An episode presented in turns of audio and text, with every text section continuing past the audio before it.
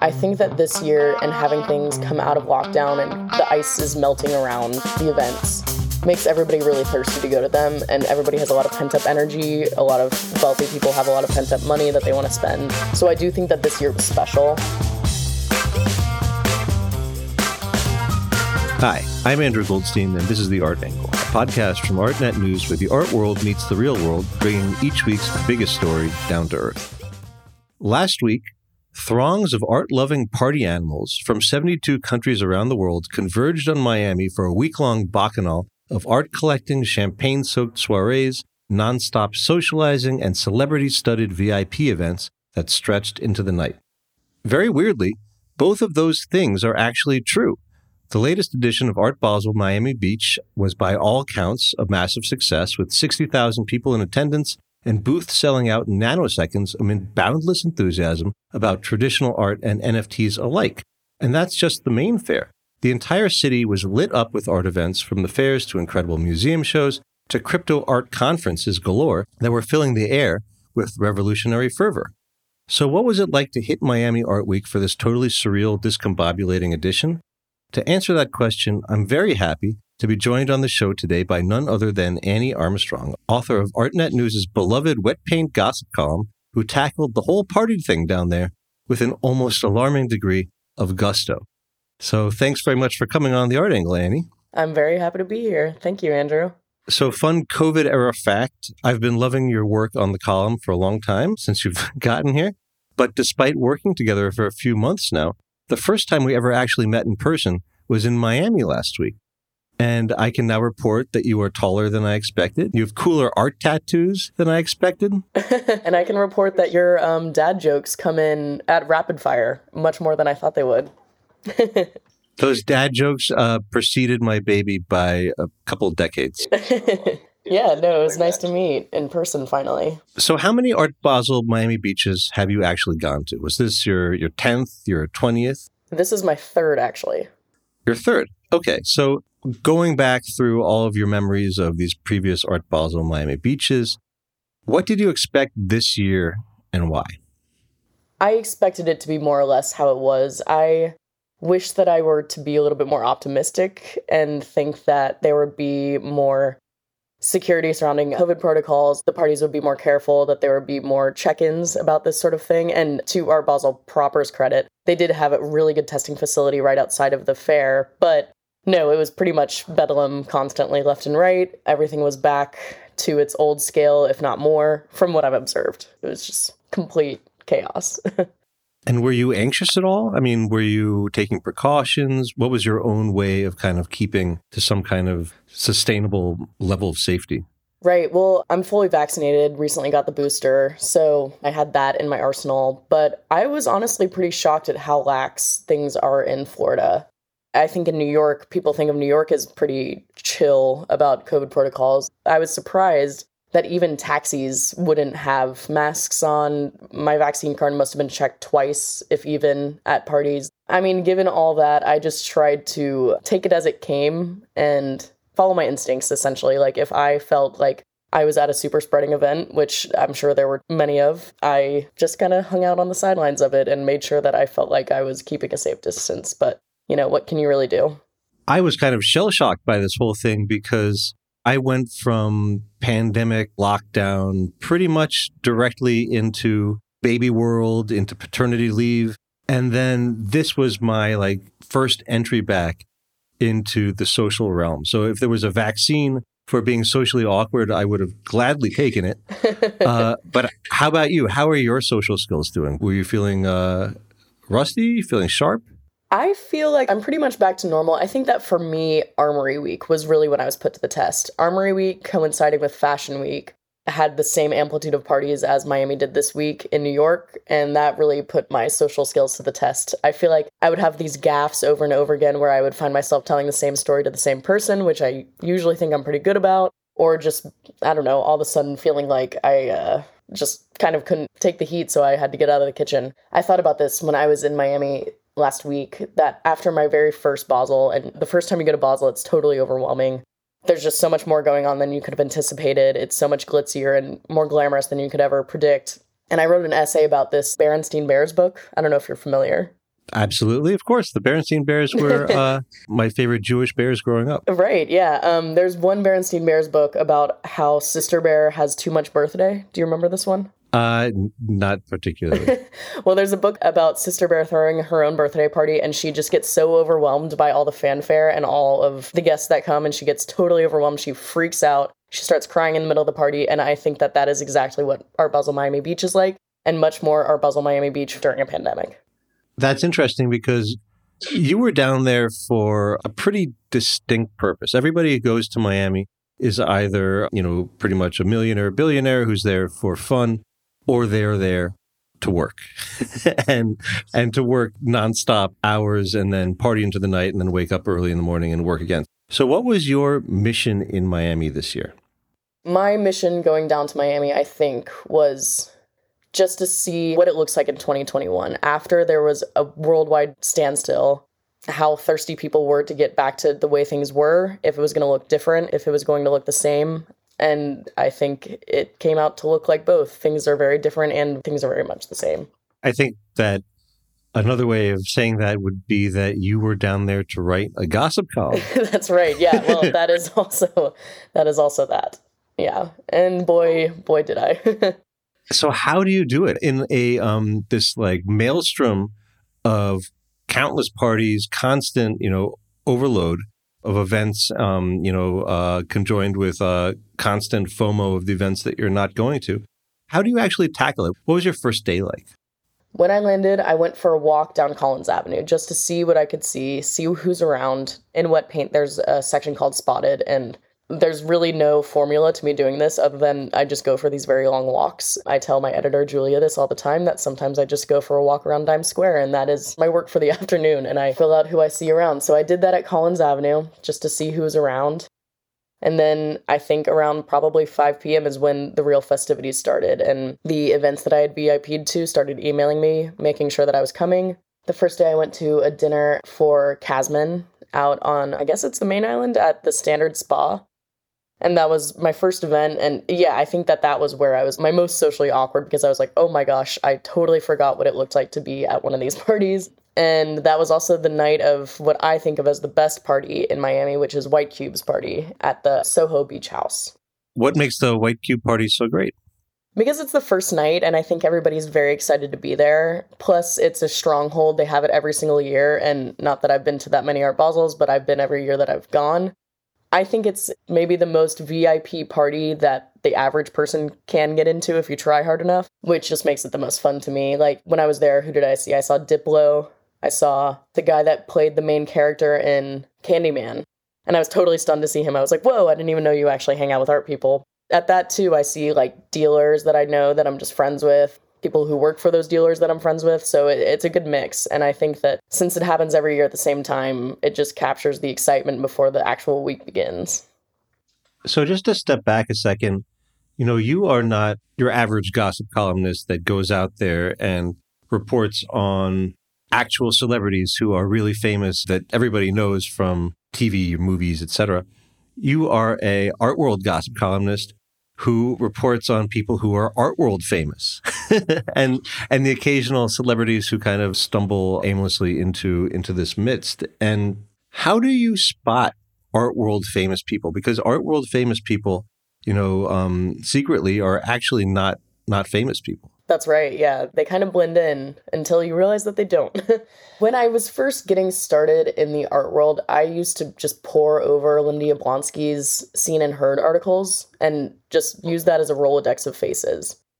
I really didn't know who the big players were. And to me, growing up not really in the art world, I just didn't know at all why it would be important to know who like a mid-tier dealer is. I didn't really understand why that would be important. And now having done it for a couple of years, existing in art for a couple of years, to be in such a niche of gossip, it makes it both easier and harder. It's easier because it's smaller communities. People are a little bit less precious about their gossip because they assume that we're just one industry who really cares. There's not like a huge swath of people that care about art industry gossip. But then it's also harder because the community is smaller. Who is saying what can get back to you a lot easier. So the stakes are high for if you're going to give somebody like me a scoop, because if it gets back to you, that could potentially look bad on you. So there's a lot of on background, there's a lot of off the record that I have to go and corroborate with two or three other people, depending on what's going on. So you did spot a couple of actual celebrities at the White Cube party. You mentioned the Candyman actor. What what's the general celebrity vibe down in Miami? Like how would how would you paint a picture of what it was like this year? Was it just like popping with famous people all over the place? How buzzy a scene was it? Well, I think at these parties there is a certain group of celebrities that you come to expect to see. For instance, Leonardo DiCaprio is known to hobnob with art world people all the time. But then there are ones that kind of come out of the woodwork. Like I was surprised to see Diplo. I was surprised to see the guy from Keeping Up with the Kardashians, Jonathan Cheban, aka Food God. I was surprised to see Jemima Kirk, but though I guess she works closely with Pioneer Works, which I, I recently learned.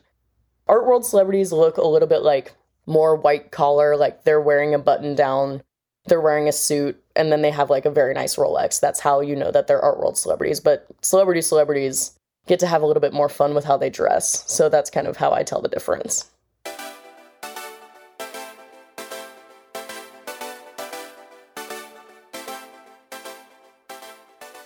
So, who's the coolest art celebrity sighting of the moment?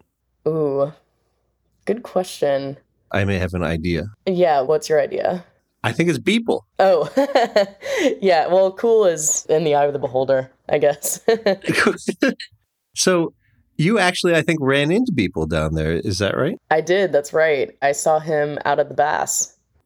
Okay. So, paint a picture. How did it unfold? How was your interaction with Beeple? I mean, I was talking earlier about the first time you go to Art Basel Miami, you're always just so excited to be there. And that's how Beeple struck me. I mean, he's just excited to be anywhere, talking to anybody, dazzled by it all. So it's kind of endearing to see him that way. He was at the Bass with Peter Saul. I ran into him first at the gift shop, just walking around, milling around. It was one of those things where he's such a new celebrity that I kind of had to triple take to think like, oh, is this somebody that I know personally, or is that, oh wait, that's that super millionaire NFT star? and he seems like he's taking it all in stride. He was talking about how in certain rooms at Art Basel, he gets absolutely hounded by his fans. Everybody wants to take photos with him. He has no idea what to do with it, really. Like, he's grateful and excited, but he feels overwhelmed, as anybody would. And then he'll go across the street to a coffee shop and nobody knows who he is. And nobody cares. So that must be like a funny level of fame to toggle with. I mean, it's it's funny because down there in Miami, there were um, it was kind of a, a tale of two art fairs where there were the traditional art people who were in the you know the main fair in the satellite fairs and then there were also these concurrent crypto parties, crypto events, symposiums, lectures, you know, meetups, yacht parties, etc. How much did they overlap and how much did you kind of, you know, flip back and forth between these worlds or were you mainly in the art quadrant? I tried to go to both. I really think that I would be a fool to not treat the NFT moment as something that's incredibly exciting that's going on because it is. And the parties that I went to that were NFT oriented had a huge art angle to bury the title in there.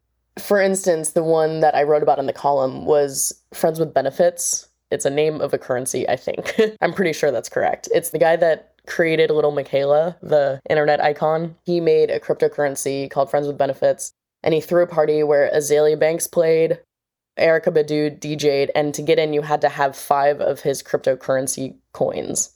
And that party to me, I kind of forget who I saw there, but it was almost unilaterally art world people. I mean, not that I would recognize all that many NFT people, but there was a big blend. It's kind of inextricable at this point. Most artists I talk to are at least curious about getting involved with NFTs at this point. There's no artist really besides Peter Saul actually who is saying like I would never create one or be involved in any capacity. I don't think it's really a tale of two art Basels. I think it's just this new medium is a wave crashing over the old guard. And you clearly have five uh, friends with benefits tokens. uh, yeah, no comment on that. I think I got a press invite for that one. but you must have friends with benefits. At least, uh, you know, yeah, in, at least five of them in other ways. So, what other parties did you go to that really stand out? What were um, some of the the highlights of your your tour of duty down there? My most fun night, I think, actually was when my fellow staff left, was Friday night. Once the fanfare was over, a lot of people had left. Ion Pack, this, I'm not sure if you're familiar, they're this podcast in New York. It's a film podcast. They threw a party with Matthew Brown and Clearing, and I think they had a list of like 40 different hosts, but the, I think those were the main ones. And they threw a party on Friday night at a bar downtown in Miami. That was a blast. And things had just kind of mellowed out by then, so it felt like everybody could relax a bit. That same night, GQ had a party and Playboy had a party, and there was a event where Sonic Youth played. It, it just that was the most carefree of the parties. So I would bookend my week. Monday, the White Cube party, and Friday, the Ion Pack party were my favorite parties. Everything in between just kind of ran together. and at some point in the middle, I, I believe you may have made an appearance at some place called Mac's Club Deuce. Oh, yes, I did. yeah, my biggest health fear, second to getting Omicron, was uh, maybe getting trench foot at Mac's Club Deuce. so, this is a legendary watering hole in Miami Beach. It's right near the famous sandwich shop. What's it like? Describe Mac's Club Deuce, the legendary dive bar in Miami. It's your classic dive. It's existed there since I think like 1913. Or no, that's Joe's. Joe's has existed since 1913, but I think Mac's Club Deuce is ballpark around there. It's one of the last places I think in the country where you can smoke cigarettes inside. Not that I do smoke, mom, if you're listening, but it's kind of fun to be in that milieu and you know it's cash only. You go there. Who did i run into? I ran into um, noah horowitz. I run into matthew brown. I run into all of these very high level dealers who are paying five dollars for budweiser and it, it's like a great leveling ground. It's just a blast. That was maybe one of my favorite nights as well was going to mac's club deuce. It's funny because if you go to art basel in basel switzerland everybody congregates at the three kings which is this incredibly right. expensive incredibly opulent hotel right on the river and in Miami, you know, if you want to find some of the power brokers, the easiest thing you can do is go to this really uh, dingy kind of hole in the wall. I would call it seedy. yeah, it's seedy. Seedy is um is what it kind of epitomizes. So that's fun. Um, what else kind of stood out in your memory? Well, I think a lot of the stuff on the water was really fun this year. For instance, Half Gallery's event out at Stiltsville was a blast to go to. But more than that, I think I was telling you about going jet skiing with 56 Henry, which was a highlight of my week, and I'm still a little bit sore from it.